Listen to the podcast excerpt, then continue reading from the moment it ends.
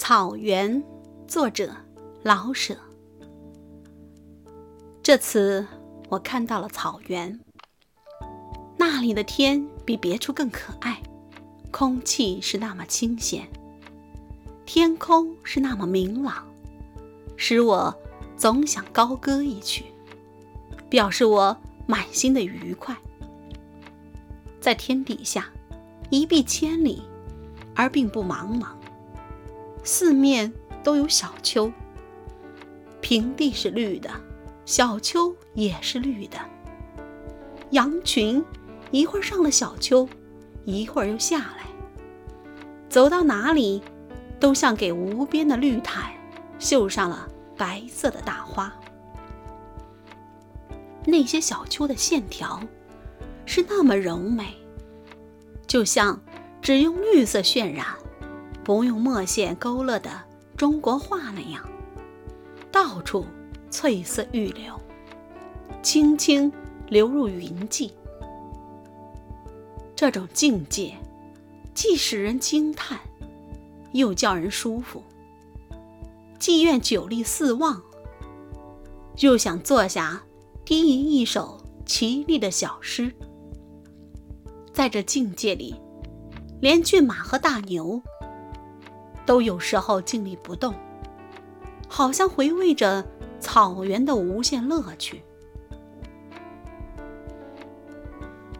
我们访问的是陈巴尔虎旗，汽车走了一百五十里，才到到达目的地。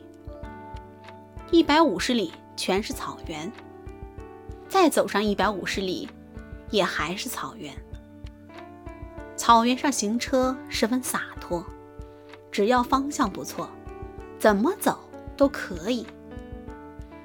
出入草原，听不见一点声音，也看不见什么东西，除了一些忽飞忽落的小鸟。走了许久，远远的望见了一条迂灰的、明如玻璃的带子河。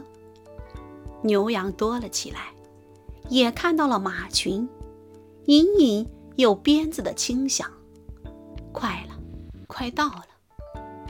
忽然，像被一阵风吹来似的，远处的小丘上出现了一群马，马上的男女老少穿着各色的衣裳，群马疾驰，金飘带舞，像一条彩虹。向我们飞过来，这是主人来到几十里外欢迎远客。见到我们，主人们立刻拨转马头，欢呼着，飞驰着，在汽车左右与前面引路。静寂的草原热闹起来，欢呼声、车声、马蹄声响成一片，车跟着马。飞过小丘，看见了几座蒙古包。蒙古包外，许多匹马，许多辆车，人很多，都是从几十里外乘马或坐车来看我们的。主人们下了马，我们下了车，也不知道是谁的手，总是热乎乎的握着，握住不散。大家的语言不同，心可是一样。握手，再握手，笑了，再笑。你说你的，我说我的，总的意思是民族团结互助。也不知怎的，就进了蒙古包。奶茶倒上了，奶豆腐摆上了，主客都盘腿坐下，谁都有礼貌。谁都又那么热情，一点儿不拘束。不大一会儿，好客的主人端进来大盘的手抓羊肉。干部向我们敬酒，七十岁的老翁向我们敬酒。我们回敬，主人再举杯，我们再回敬。这时候，鄂温克姑娘们戴着尖尖的帽子，既大方，又稍有点羞涩。来给客人们唱民歌，我们同行的歌手也赶紧唱起来。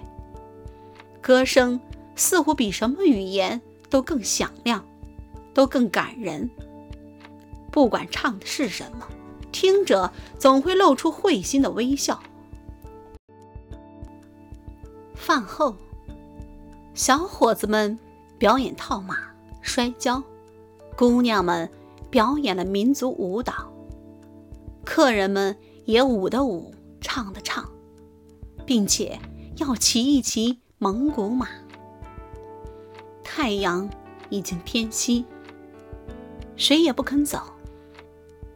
是呀，蒙汉情深何忍别？